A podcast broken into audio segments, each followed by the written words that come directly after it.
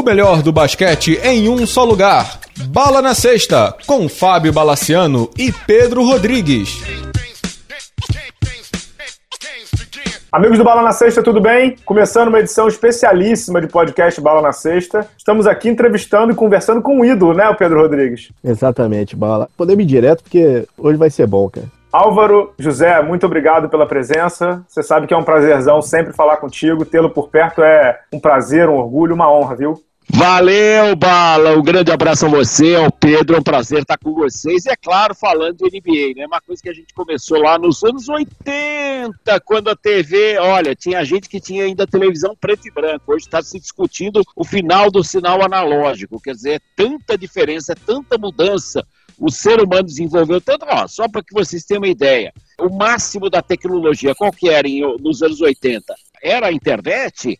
Era www, nada, era o facsímile. O fax, que mal chegou, teve transmissão de dados e já acabou. E que vocês entendem tanto, muito mais disso do que eu. Isso aí. Está falando numa semana começo de NBB, o NBB começando, o NBB voltando à tela da Band, ou seja, a Band, que tem uma tradição de basquete, passou lá na década de 80, a gente vai falar muito sobre isso com você com a NBA, depois passou o Nacional do, na época da CBB, Nacional Masculino e Feminino, vi muito jogo lá. Mas é inevitável começar com você sobre como era na década de 80 transmitir os jogos. A gente já conversou uma vez sobre isso, mas queria que você contasse assim, como foi quando o Luciano do Vale chegou para você e falou assim, Álvaro, você vai comentar os jogos da NBA comigo. Você sabia alguma coisa? Você acompanhava?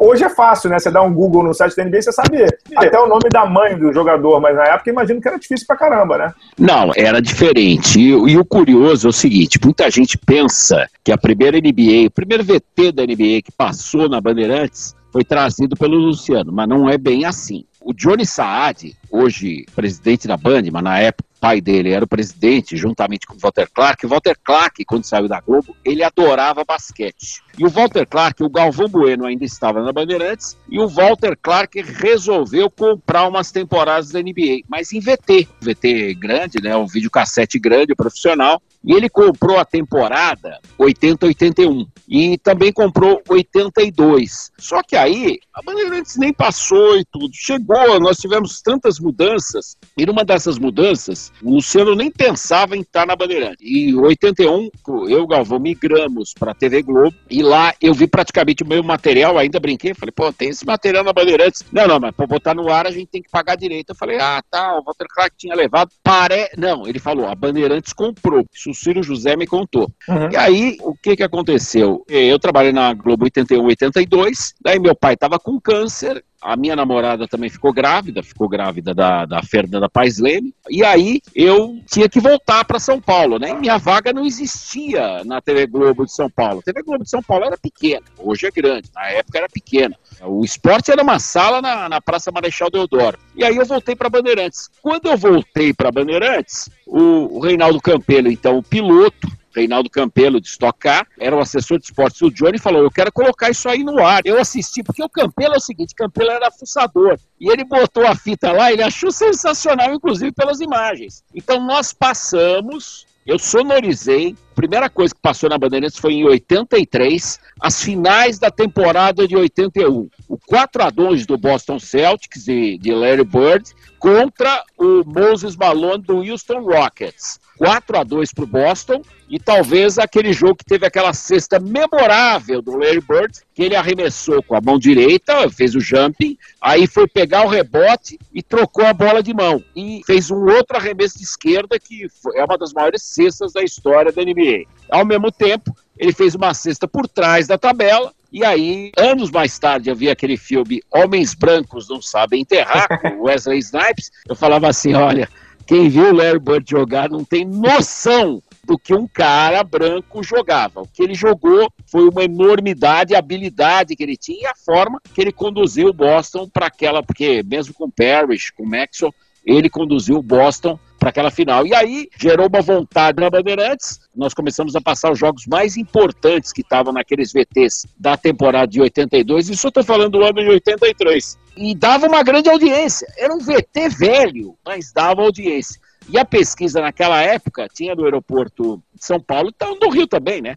Aquela antiga livraria La Selva, e lá chegava uma revista italiana, revista americana não chegava. Chegava, eu uma vez ou outra conseguia comprar uma ou outra Sports Illustrated, mas às uhum. vezes tinha pouca coisa de basquete, mas eu comprava, comprava uma revista italiana chamada Gigante dei Basket que falava da NBA, a Itália já mostrava a NBA naquela época. Tem na também Espanha tinham também. os jogadores brasileiros que estavam em ação na Itália.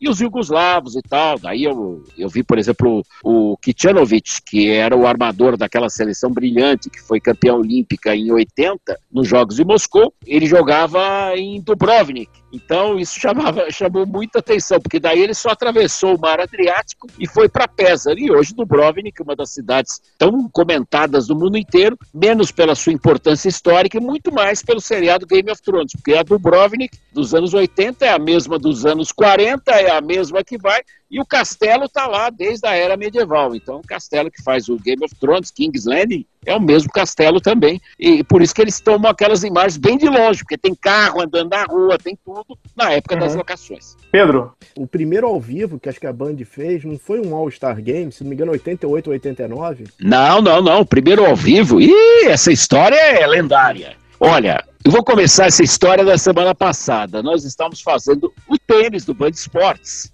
ao vivo de Singapura.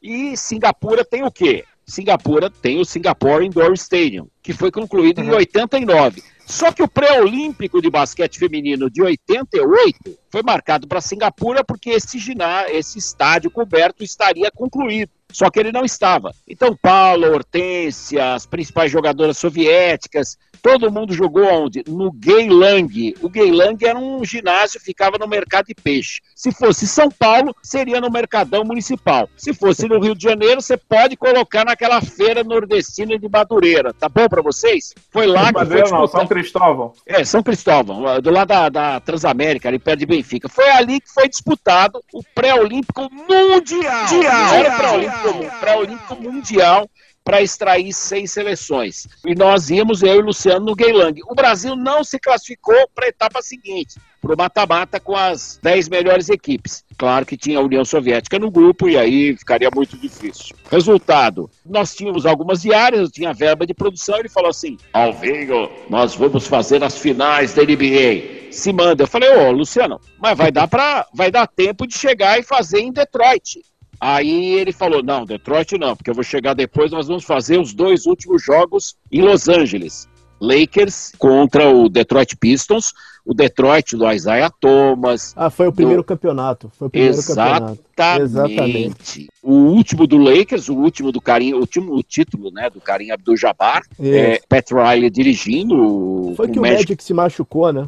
Não, quem se machucou foi o Isaiah Thomas. O Isaiah Thomas não jogou, não jogou o último jogo. O Magic jogou normal. Se não jogasse, não ganhava. Mas não, mas não ganhava mesmo. Não ganhava mesmo. O que o Magic, ninguém tem noção hoje, todo mundo pensa no Michael Jordan, mas que os três, porque na mesma geração nós tivemos três gigantes. É o mesmo caso do tênis hoje. Nunca, numa época, em nenhum momento do tênis, e o primeiro Wimbledon foi em 1877, você teve três jogadores com dez títulos de Grand Slam. Então você teve na mesma geração Djokovic, Nadal e Roger Federer. É o mesmo caso da NBA. Na mesma geração, nós tivemos Magic Johnson, Larry Bird e Michael Jordan. Nunca mais. Nunca mais. Ó, Álvaro, essa, essa do, do Isaiah Thomas foi aquela que ele fez 30 e poucos pontos no, no terceiro período, é isso? É, na verdade é o seguinte, o Lakers, se eu não me engano, o primeiro jogo, eu tava, lembrando que eu estava em Singapura nos primeiros jogos. Então, o, o, Detroit conseguiu uma vitória em Los Angeles e o Lakers ganhou a outra. Daí o Lakers deu troco em Detroit. Aí foi pro tudo ou nada, tava 3 a 2 pro Detroit e o Lakers teria que ganhar dois jogos. Aí o Luciano começou com aquela história, o nosso Lakers e tudo mais. E eu tinha chegado um pouco antes, acertei credencial, acertei tudo, estava tudo certinho. E na época, não esqueço até hoje, não tinham nem 16 nem 14, eram 15 emissoras de televisão fazendo a transmissão, fora as americanas. Não era NBC, era CBS. CBS. Uhum. Era a CBS e a ESPN para parte do mundo. Se eu não me engano, a ESPN não, em 88 não tinha TV a cabo do Brasil e o, o jogo foi com absoluta exclusividade em qualquer plataforma. Aí o O Lakers ganhou o jogo 6 e fomos para o jogo 7. Só que o jogo 7 o Isaiah Thomas estava machucado. Ele estava machucado. Então, o, tripé, né, do Joe Dumas, Vinnie Johnson e o Isaiah Thomas não seria mantido, né, o, o esquema do, do, técnico Chuck Dale, mas jogava Bill Lambert e o, e o Rodman era o Rodman, né, o que o, Rodman conseguia anular, o, o Rodman tinha dois metros de altura e anulava Karim Abdul-Jabbar, que para muitos é o maior pivô da história da NBA. Então, o que ele jogou foi uma barbaridade e ainda assim o Lakers ganhou por um ponto aquela final, o sétimo jogo, e o Bill Lambert teve o último arremesso, atirou de três. E... Exatamente. Foi, no, foi, a... foi, no último campeonato do Lakers, se não me engano. No último campeonato é. do Lakers, o Magic Johnson ganha. É. De 80, foi o bicampeonato. E o Luciano, nervosíssimo. Ali eu vi que o Luciano era um torcedor declarado mesmo. Eu achei que ele fizesse por tipo, mas na verdade era um torcedor apaixonado e ele festejou demais aquele título. E era divertido, porque o Jack Nicholson conhecia o Luciano, então a gente entrava pelo Lakers Club. Nossa. Diane Carroll do lado e tal. Imagina isso pra mim, né? Era, parecia que eu tava num, num estúdio de cinema, parecia que eu tava entrando na Warner. E na verdade, a gente tava entrando apenas num bar, não existia o Staples Center do Fórum de Inglewood, que virou o Fórum da Califórnia, onde o Lakers mandava seus jogos e era algo, sem dúvida alguma, espetacular.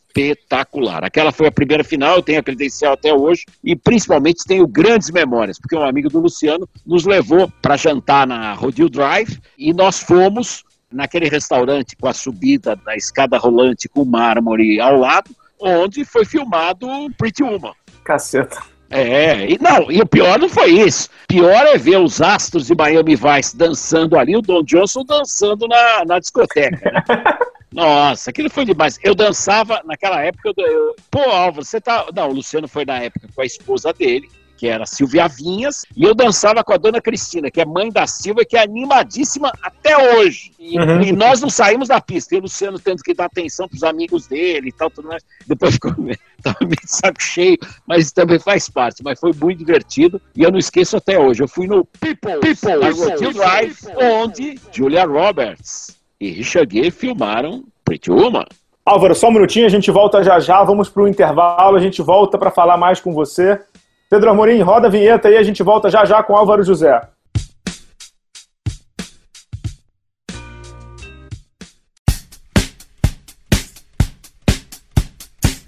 Olá, fãs de basquete! Você sabia que o superingressos.com, um dos maiores sites em vendas de ingressos internacionais, é parceiro do Bala na Sexta? E o melhor, com essa união, você poderá curtir shows, peças e eventos esportivos internacionais como a NBA, NFL, futebol europeu e muitos outros com conforto, segurança e praticidade. Afinal, o site Super Ingressos é totalmente em português. Para isso, basta acessar a página do superingressos.com, fazer a sua compra e no campo promocional escrever o código BALA. Automaticamente, você receberá um super desconto no valor de sua atração. Gostou? Então não marque bobeira e acesse www.superingressos.com e descubra como é fácil poder assistir sua atração favorita sem nenhuma preocupação.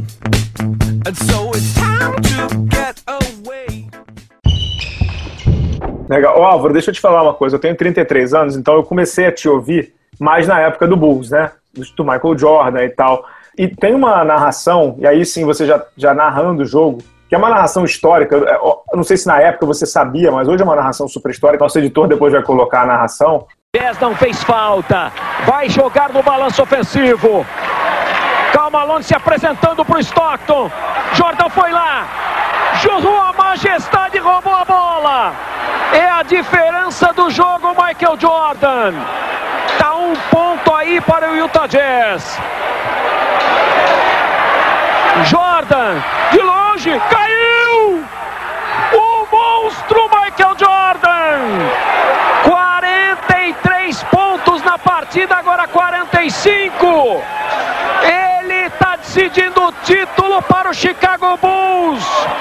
O que que está acontecendo aqui em Salt Lake City? Faltando 5 segundos e 2 décimos para o final. A vantagem do Chicago Bulls é de um ponto apenas. É um jogo maravilhoso que vocês estão acompanhando na Band. Haja fôlego aqui, viu, Marcel? Impressionante, Álvaro, impressionante a categoria desse jogador. Nós vamos observar agora em câmera lenta que o Onasek sai, ele fica na cobertura, rouba a bola no ponto cego do Carmalone. Carmalone não está vendo o Michael Jordan. Depois dessa fita, que o Bairro Russo vai lá para baixo, que que ainda empurra com a mão. Gente, que que é? Isso é história, Álvaro José. Nós somos, nós e os amigos da Band, testemunhas vivas da história.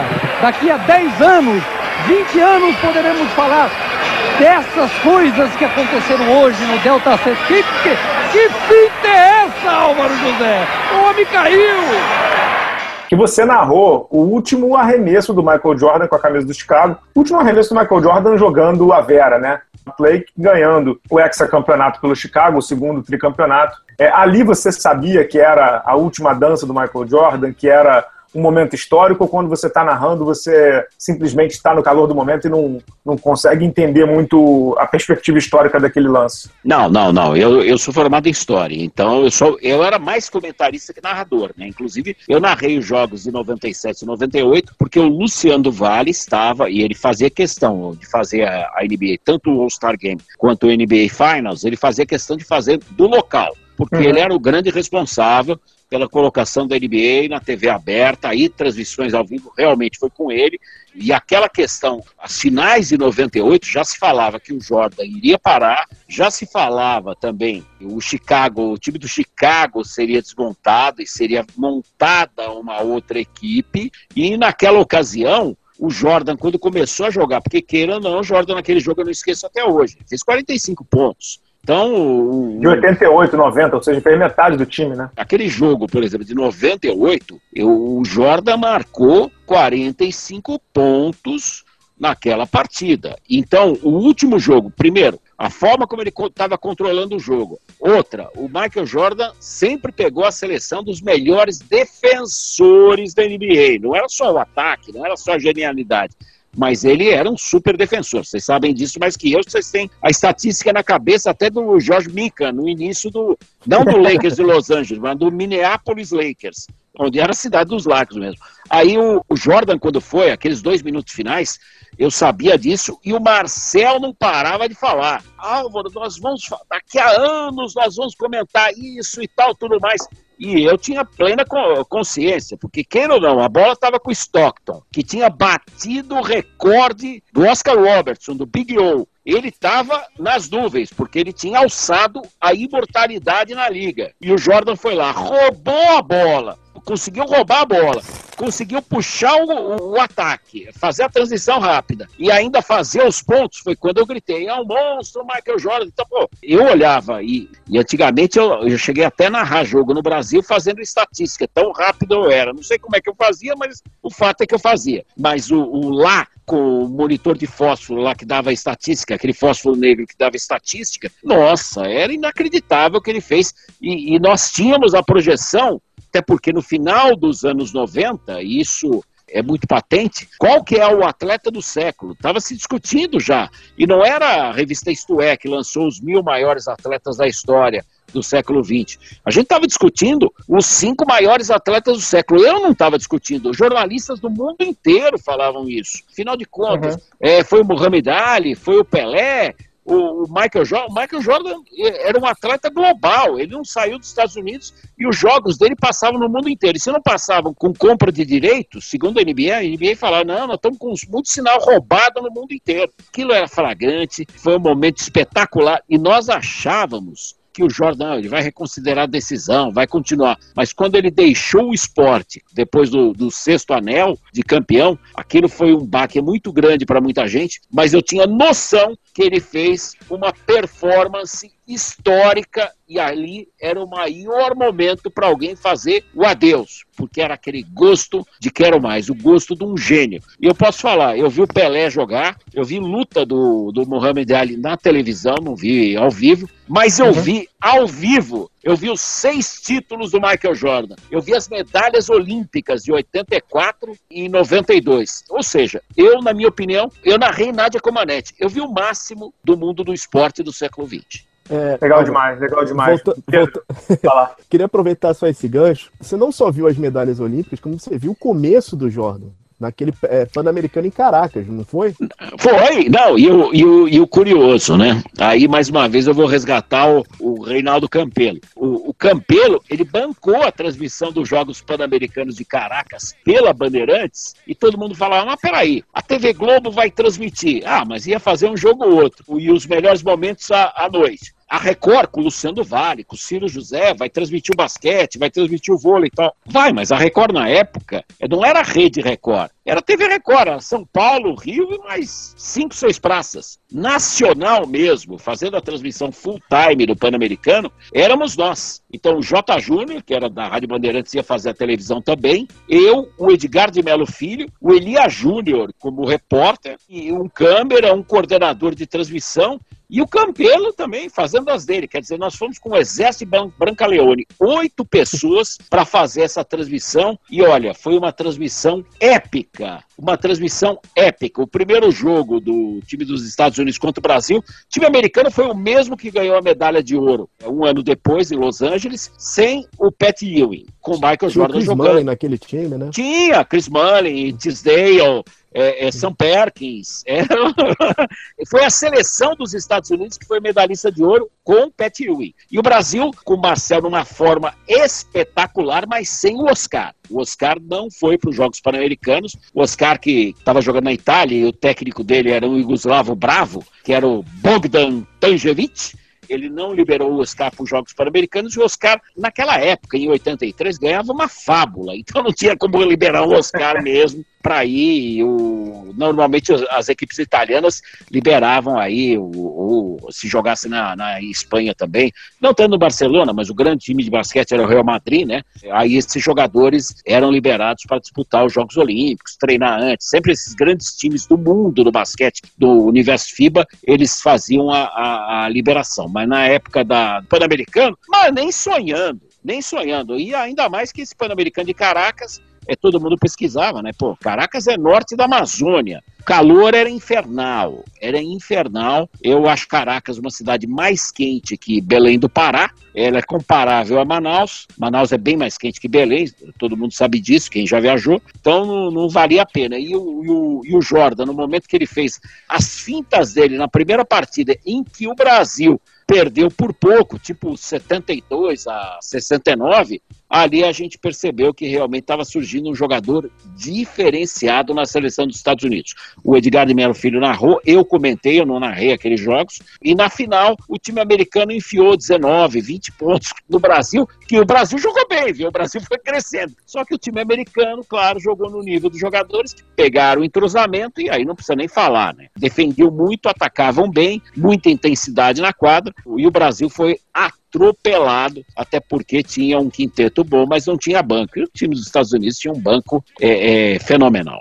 Ô, Álvaro, você está falando das histórias de, do Pan-Americano e tudo. É nessas suas andanças aí pelo mundo, você já, eu, eu sempre gosto de dizer que, para mim, você é a maior referência de jornalista esportivo, porque. Eu sou velho, né? É só isso. Não, senhor, deixa não, eu terminar não, não. a frase.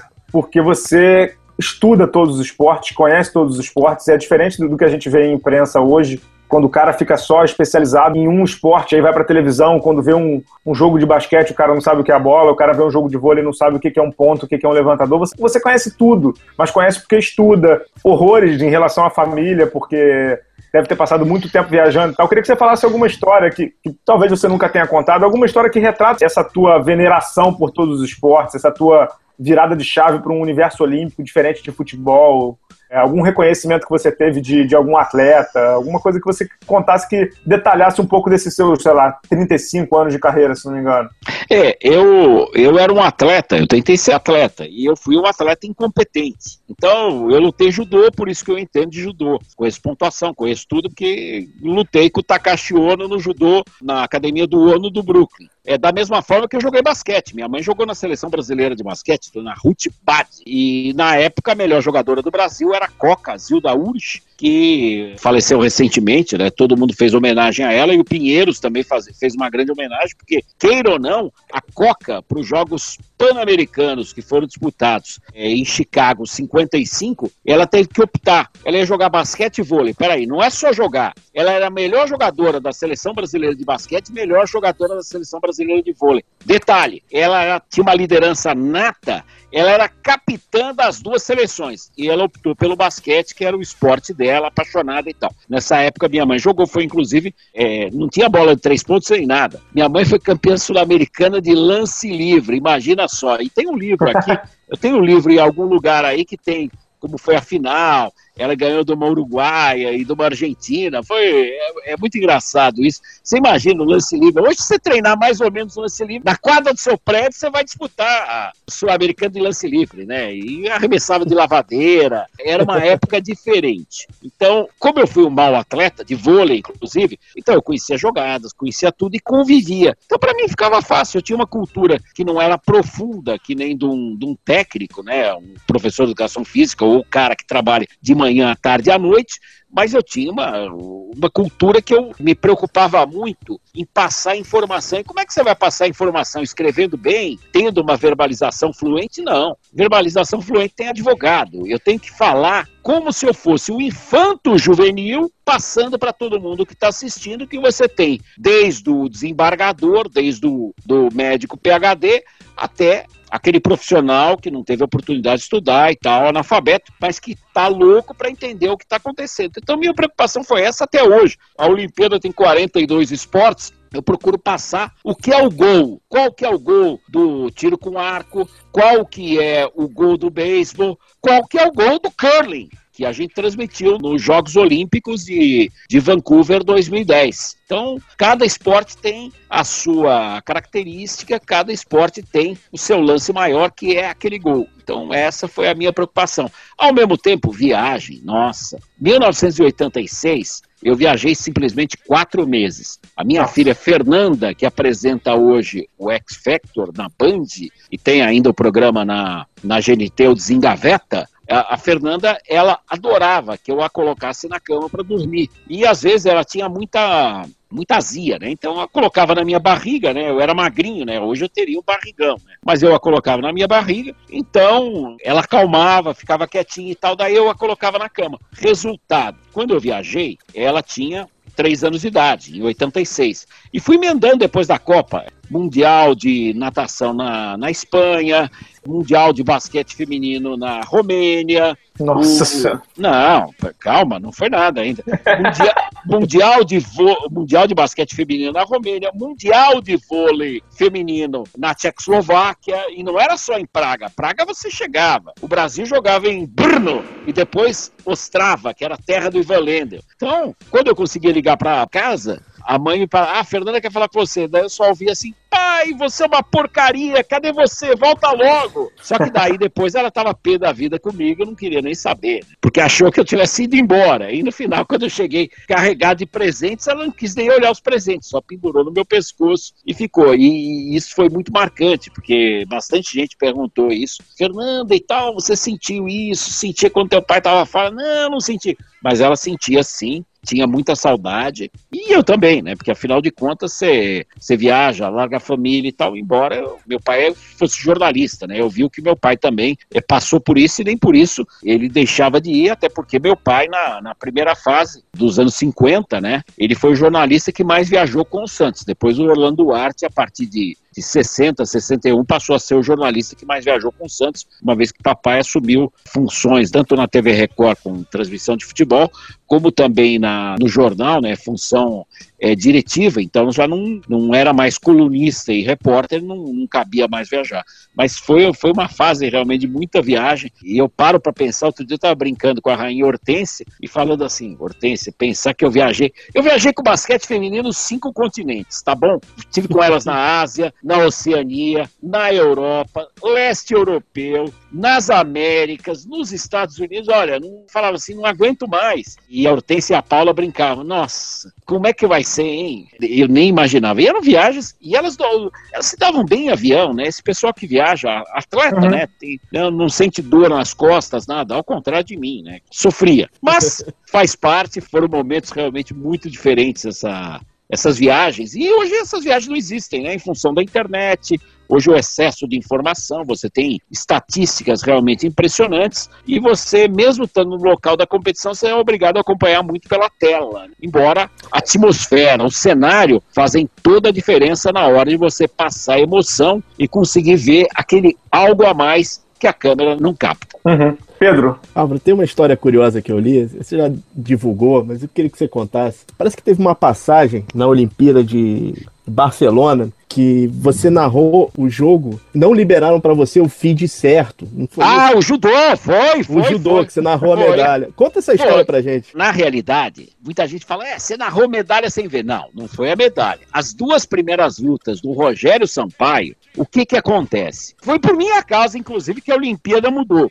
Naquela época, você sentava na posição de comentarista, do estádio olímpico, da piscina, você tinha todos os sinais da competição ao vivo o que estava rolando naquele momento. Então ali, eu falei, eu tinha ido fazer o atletismo, só que eu falei, não, dá para fazer o judô e tal, tudo mais, só que vocês têm que subir o áudio ambiente do judô e eu coloco a mão ao lado do bocal do microfone, então não vai vazar o áudio do atletismo. Tá bom e tal, não, você faz assim, o Rogério Sampaio tá perfeito e tal. Aí tô lá no, no estádio olímpico, no alto do Montjuic, que para vocês basqueteiros o importante é que tem badalona do lado, né? Uhum. O, a quadra de basquete. Então, ali eu tô de repente assim, peraí. Não, o Rogério vai no tatame B, tá bom. Só que lá só tinha o tatame A. Aí eu avisei, e claro que a televisão ficava abaixo do Montjuic, na, na frente da Sagrada Família, naquele centro de exposições de Barcelona. Mas eu falei, não vou chegar lá nem de helicóptero em tempo. Não, mas vamos ver como é que vão fazer. E nós tínhamos um editor de imagem, que era árbitro de judô, Rogério Carneireiro. Daí eu falei, Rogerinho, vamos combinar o seguinte: eles estão de pé, você fala da pegada, quando estiverem no chão e tal, tudo mais, você canta que está no chão para mim não me perder e tal, tudo mais, está ótimo. Aí fui fazendo a luta. Quando acabou, o Nelson Garrafão, que é o nosso coordenador de transmissão, responsável por toda a operação da Bandeirantes na Olimpíada de Barcelona, ele abaixou o talkback e falou: a imagem casou perfeito com a sua narração. Falei, tá brincando? Não, peraí, peraí, que tem um pessoal que quer falar com você aí. Aí toda a técnica e todo mundo que estava no estúdio começou a bater palma. Eu quase chorei. Aí eu terminei falando assim: olha, vocês não têm noção de uma coisa. Já já ele vai fazer a outra luta e não dá tempo de eu descer. O quê? E tal. Porque o que, que acontece? O Rogério Carneireiro estaria, estaria liberado para almoçar. Aí ele foi tratado que nem o Luciano do Vale. É, providenciaram para ele comida, trouxeram paeja, com verba de produção. Ou seja, não botou a mão no bolso da verba dele. A, a verba dele ele podia guardar, porque ele recebeu toda a refeição high level. Lá dentro da televisão tinha, nossa, em Barcelona, Barcelona engordei 16 quilos naquela Olimpíada. Eu nunca comi tão bem e tanto. Mas era alta gastronomia dentro da televisão e o que facilitou muito. Não é um contraste com o Rio de Janeiro. Aí eu narrei a segunda luta e aí dava tempo. Aí eu desci correndo, voando e tinha escadas rolantes, né? Do Montjuic para lá. Então eu cheguei em tempo na televisão, respirei, deu para tomar uma água. Aí já me aquietei no tubo e uma hora depois começou a, a começaram as lutas da semifinal e depois a final, Rogério Sampaio conquistando a medalha de ouro. Mas foram as duas primeiras lutas que eu não vi. E a sonorização depois eu vi com calma, depois da Olimpíada eu falei, eu não, não foi tão bom assim. E o próprio Rogerinho, eu falava pro Rogerinho não falar muito, se falasse muito eu me perdia. Eu tinha que gerar aquela empolgação na transmissão, mas principalmente saber se eles estavam treinando a pegada, quem estava por cima no chão, quem estava por baixo. Foi muito legal, foi muito divertido. Foi talvez a, a maior experiência da minha vida em narração. Não foi a melhor narração, mas foi a grande experiência. Ô Álvaro, deixa eu te fazer uma pergunta. Você hoje está na Band e fazendo muito tênis, né? A gente estava conversando aqui antes da gravação. Mas qual é a tua relação com o basquete hoje? Você ainda vê na Olimpíada, o que, que você sentiu? Como é que você acompanha a modalidade hoje, além de ler o blog todos os dias, como você me disse sempre? Ah, eu sou doente pelo teu blog. Teu blog realmente é uma referência eu gosto de ver o basquete, né? Então, é, a, a, questão, você como telespectador, você acaba é, vendo mais, né? Você acaba assistindo muito. Então, é, é algo por prazer. É claro que às vezes, tipo, vai, a, esses dias, os dias anteriores, o, os torneios de tênis da WTA estão na Ásia. Tivemos até a final de Singapura. Várias vezes eu fiz transmissão ao vivo no Band Esporte, 5 da manhã. 5 da manhã, você tem que acordar às 4 da manhã. Eu moro perto da televisão. Só que aí eu faço uma inversão de fuso horário. Eu estava deitado 9 da noite. Aí não dá para você ver jogo, nada. Você tem que desligar a televisão. Você tem que desligar a televisão para inverter. Então, você sente muito isso, né? É, é bem diferente. Agora, o acompanhar as temporadas, tanto que eu brinco, às vezes faço Twitter, que o Everaldo está transmitindo e tal, na ESPN, e ele mesmo brinca e fala: ah, olha quem está ouvindo. E o Zé Boquinha, que também me deu tanta informação naqueles primórdios da NBA, também fica brincando e tal. É, o Alvinho, estudioso. Mentira, que o Zé Boquinha também arrumava umas revistas para mim. Era muito, aquele início dos anos 80 é, era algo muito difícil, né? Era algo bem, uhum. bem diferente. E se não fosse a concentração, a participação de uma série de pessoas, eu talvez não tivesse tanto prazer em acompanhar os jogos hoje, né? Como, por exemplo, foi o triunfo do, do Cleveland na, na última temporada, em cima do Golden State, a sensação que foi o Golden State, e por aí afora, né? Cada momento você tem um ciclo, né? Por exemplo, na minha época, a gente evitava ir para Oklahoma de qualquer jeito, né? Oklahoma era o local dos twisters, né? Do, dos ciclones. E hoje uhum. o único ciclone que tem em Oklahoma é o time de basquete. É verdade. Pedro Rodrigues, vai lá. Queria continuar nessa linha da NBA. Tem uma declaração sua que eu li que é muito curiosa, que você disse que se divorciou um pouco da NBA no, no começo dos, dos, anos 2000. Sim. Eu vi o auge, assim, esse jogo que tem hoje não é o jogo que eu me acostumei a ver. Eu, eu tendo a concordar com você, porque, como você falou, você tem uma trindade de Magic Johnson, Larry Bird, Michael Jordan, aí você vai para um outro tipo de jogo, mais físico, mais sei o quê.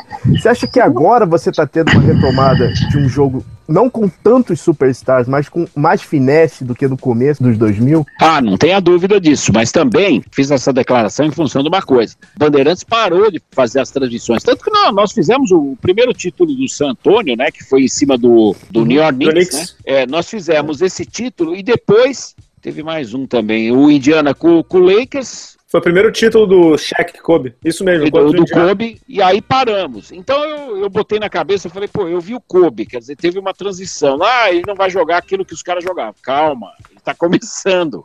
Começo é, é, é, é complicado, vai ter, vai ter chão aí.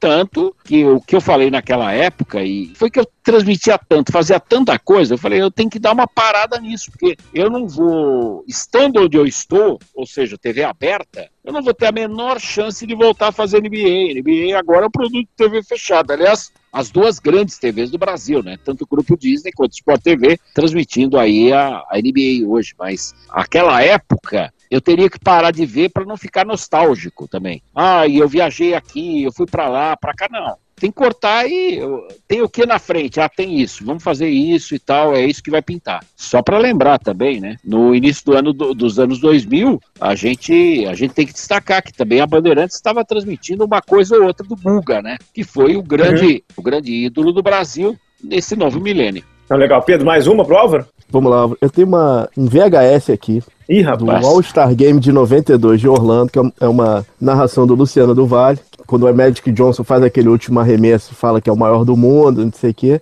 E eu tava comentando com Bala que durante o intervalo daquele jogo, Luciano do Vale falava muito das Olimpíadas de Inverno. Como é que era, assim, vocês sempre vislumbraram os esportes olímpicos muito na frente de todo mundo. Naquela época era uma piada, pô, Olimpíada de Inverno, quem é que vai querer ver isso? Hoje você tem o curling disputado no Sport TV, na Band Sport. É Não, é o, o curling, o direito do curling é caro,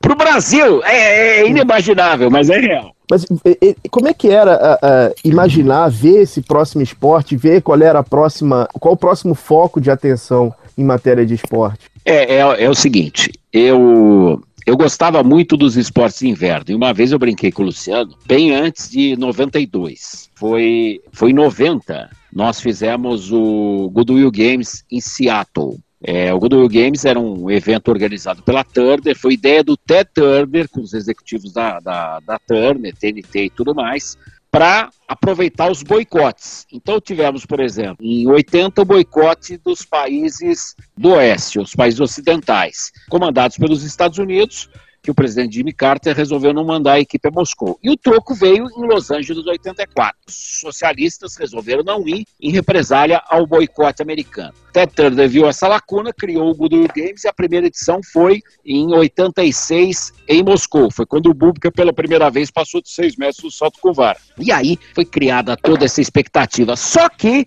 no Goodwill Games de 90 em Seattle, Aí muita gente estranhou, porque tinha um basquete, a base da seleção de vôlei feminino era a equipe da Sadia, que era campeã mundial. De repente, ué, Vai ter patinação? Sim, porque patinação para eles é um esporte importantíssimo. E eu falei bastante da Olimpíada de Inverno. Aquilo ficou na cabeça do Luciano, né? E a gente entrava naquelas livrarias maravilhosas americanas, Barnes Noble, tudo mais, comprava, tudo. comprava o que tinha, principalmente a, a, os regulamentos dos esportes, né? E tinha esporte de inverno, então você se debruçava naquilo e ficava lendo. E o Luciano e, aí tava com essa mania pro esporte inverno. Aí ele tava ficando nos Estados Unidos e falou: tem cada imagem maravilhosa daquele salto. Eu falei, aquele salto, Luciano. Ele falou, é salto de plataforma. Eu falei, não, salto de plataforma é o salto ornamental da água, né? Aquele é só o jump. E a plataforma pode ser de 90 ou 120 metros. E é dominada pelos finlandeses. Putz, ele ficou louco. E foi aí que ele estava com aquilo na cabeça, porque na época a Manchete fez a primeira transmissão, com apoio da Coque Tavares, dos Jogos Olímpicos de Inverno de Albertville em 1992.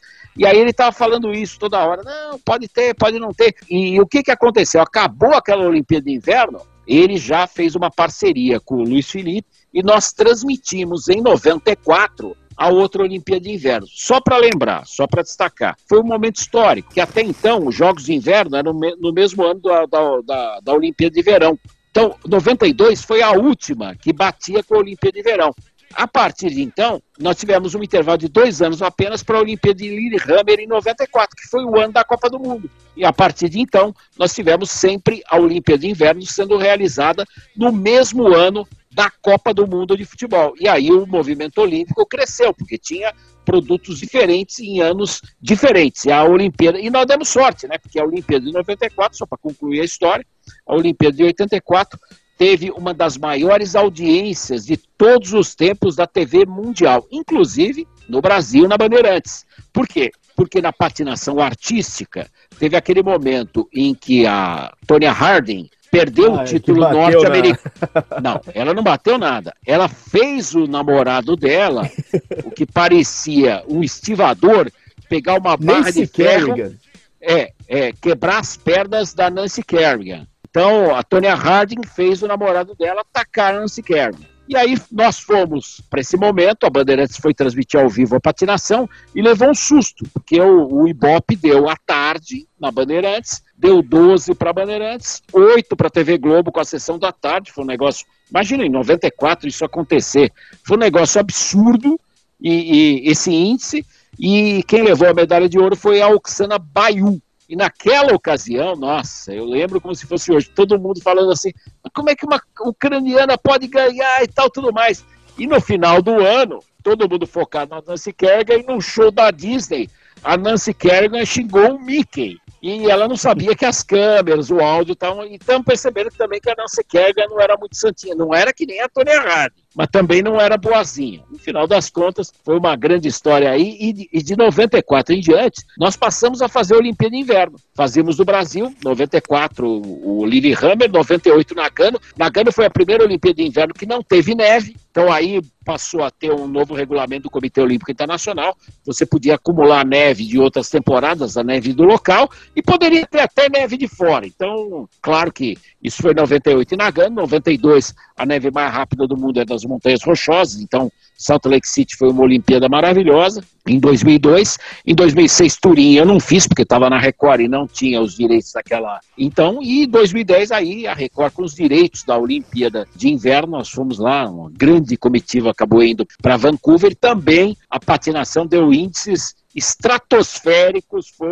foi algo espetacular aquela transmissão, a maior transmissão de Olimpíada de Inverno disparado para o Brasil, Vancouver 2010. Ô, ô, Álvaro, você é uma. A gente já se encaminhando para o final para te liberar, você é, é, inacreditável, Pedro, é inacreditável que o bizarro das, das, competições é você lembrar desses detalhes todos. É surreal a tua riqueza de detalhes. É uma memória que não é brincadeira, não, cara. É impressionante, é impressionante. Não, Não, eu sou formado em História, por exemplo. É, é muito fácil. Ah, é... ô, ô, Álvaro, tem professor de História que não lembra nem quem descobriu o Brasil. Não é, não é, não é ser, ser formado em História, é porque você é Ah, cracaço. olha, tá dando confusão esse assunto. É, olha, olha, só para só pra pensar. É muito fácil você ter a memória. Você pensa naquela data e aquela data fica na tua cabeça. Por exemplo, a Segunda Guerra Mundial começou quando? 1 de setembro de 39. Como? 72 divisões alemãs romperam a fronteira com a Polônia. Quando foi o desembarque do dia D? 6 de 6 de 1944. Então é fácil, você vai memorizando. Pearl Harbor, quando foi o ataque? Ah, 7 de dezembro de 41, quando 352 aviões japoneses saíram só de seis porta-aviões. KHK, Shokaku, Zuikaku, Soryu e.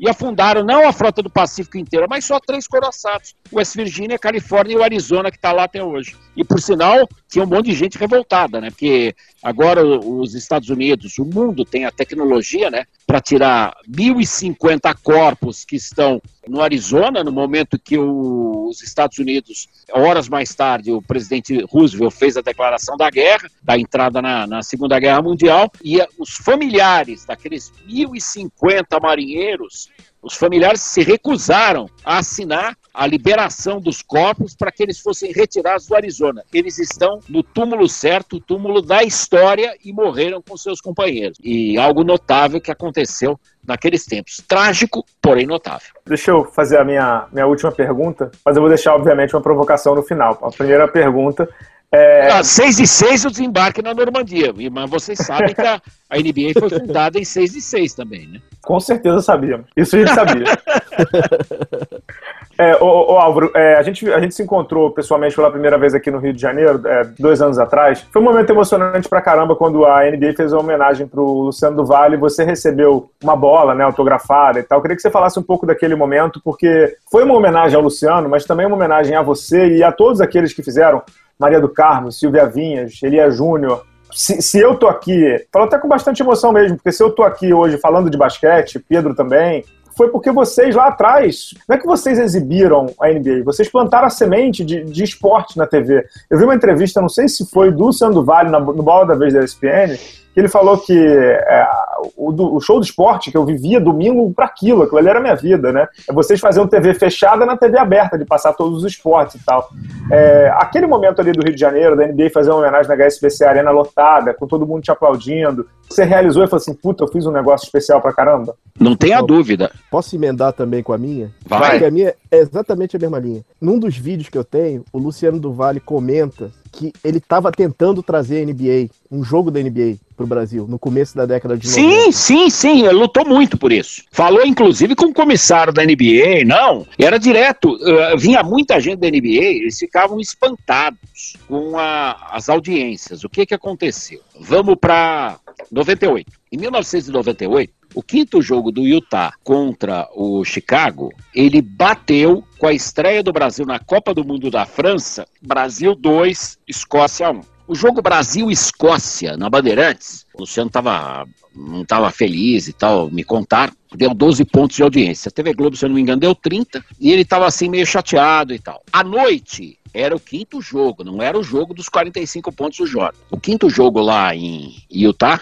no Delta Center, ele deu 15 pontos de audiência. 15 pontos Caramba. de audiência. A NBA, e naquela época começava às 10 da noite, né? 10 da noite aqui. E o último jogo chegou a 17 pontos, o dia da Sua Majestade. E em cima disso, a NBA, quando viu esses índices, porque naquela época, praticamente é o que está acontecendo hoje com a Fórmula 1, praticamente nenhuma televisão, não existia TV aberta, não tem TV aberta mais na Fórmula 1, é só TV fechada. TV Globo é uma das raras exceções. E nós, nós fizemos uma exceção, tanto que a NBA, volta e meia, estava na Bandeirantes, pedia reunião, eles apareciam e iam visitar, era uma coisa normal. Puxa vida, mas vocês conseguiram isso e queria mudar, queria explicar como é que ia ser com, com a internet tudo. E claro que televisão não tem, fora TV Globo, né? Nenhuma teve interesse eh, no início da, da, da internet investimento na internet. Mas o fato é que a NBA via a Bandeirantes como uma grande parceira e isso aconteceu. Com relação àquele dia, eu fiquei meio impressionado, porque duas vezes a NBA tentou me levar lá e falaram: não, nós vamos te entregar um prêmio e tal. Eu imaginei que fosse uma plaquinha, mas às vezes eu não tinha tempo para ir, eu não tive como ir no, no jogo anterior da Arena da Barra, que inclusive choveu, eu tive, tive escala, tive que trabalhar, é, eu estava até na Record. Na, na, nesse jogo também, eu, tá, eu ainda trabalhava na Record e tudo. E aí foi quando o NBA aqui, o Sami falou: não, nós vamos dar duas bolas. Uma para a filha do Luciano, outra para você. Você fez o último grande jogo de TV aberta, que foi aquele jogo do Michael Jordan e tal. Vocês fizeram os primórdios, a primeira transmissão ao vivo. Eu mandei foto da minha credencial e tudo, e nós vamos homenagear o Luciano e você. O Luciano através da filha dele, a Alessandra do Vale não podia ir, então foi a, a filha mais nova, a Fernanda, que escreve muito, tá? se eu não me engano, a Fernanda está no quarto livro dela, escreveu o quarto livro, escreveu um livro sobre o Luciano, que eu comecei a ler, li uma parte, falei para ela, comecei a chorar, então dei uma parada, mas ele está lá quietinho. É uma coisa que eu vou ler final do ano, que eu vou. Eu acho que eu estou num momento de muita reflexão para ler. E aquela homenagem que a NBA fez é, para nós, com Arnon entregando as bolas, as bolas autografadas por todos os jogadores. LeBron James assinou. O gomo que o LeBron James assinou aquela bola.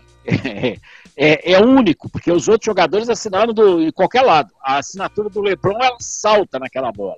Então, ah, é, tem uma, isso, é? é um do, tem do Lebron, tem, é? Tem, não, era o Cleveland contra o Miami. Todos os jogadores que estiverem em ação naquela partida assinaram aquela bola. Só isso, Pô. mais nada. Essa bola tá do lado da tocha olímpica que eu levei na minha sala de casa. Não tá no quarto, no sala de TV, nada disso. Tá na, na sala de casa a bola, a tocha olímpica que eu levei, a tocha grande. Uma outra tocha menor que a Ips me deu, tá numa estante. A tocha que a Ips me deu foi em homenagem é, por eu ter sido o primeiro brasileiro a fazer em atividade hoje. Orlando Duarte tem muito mais Olimpíada que eu, mas chegou a 10 Olimpíadas na televisão, trabalhando em TV.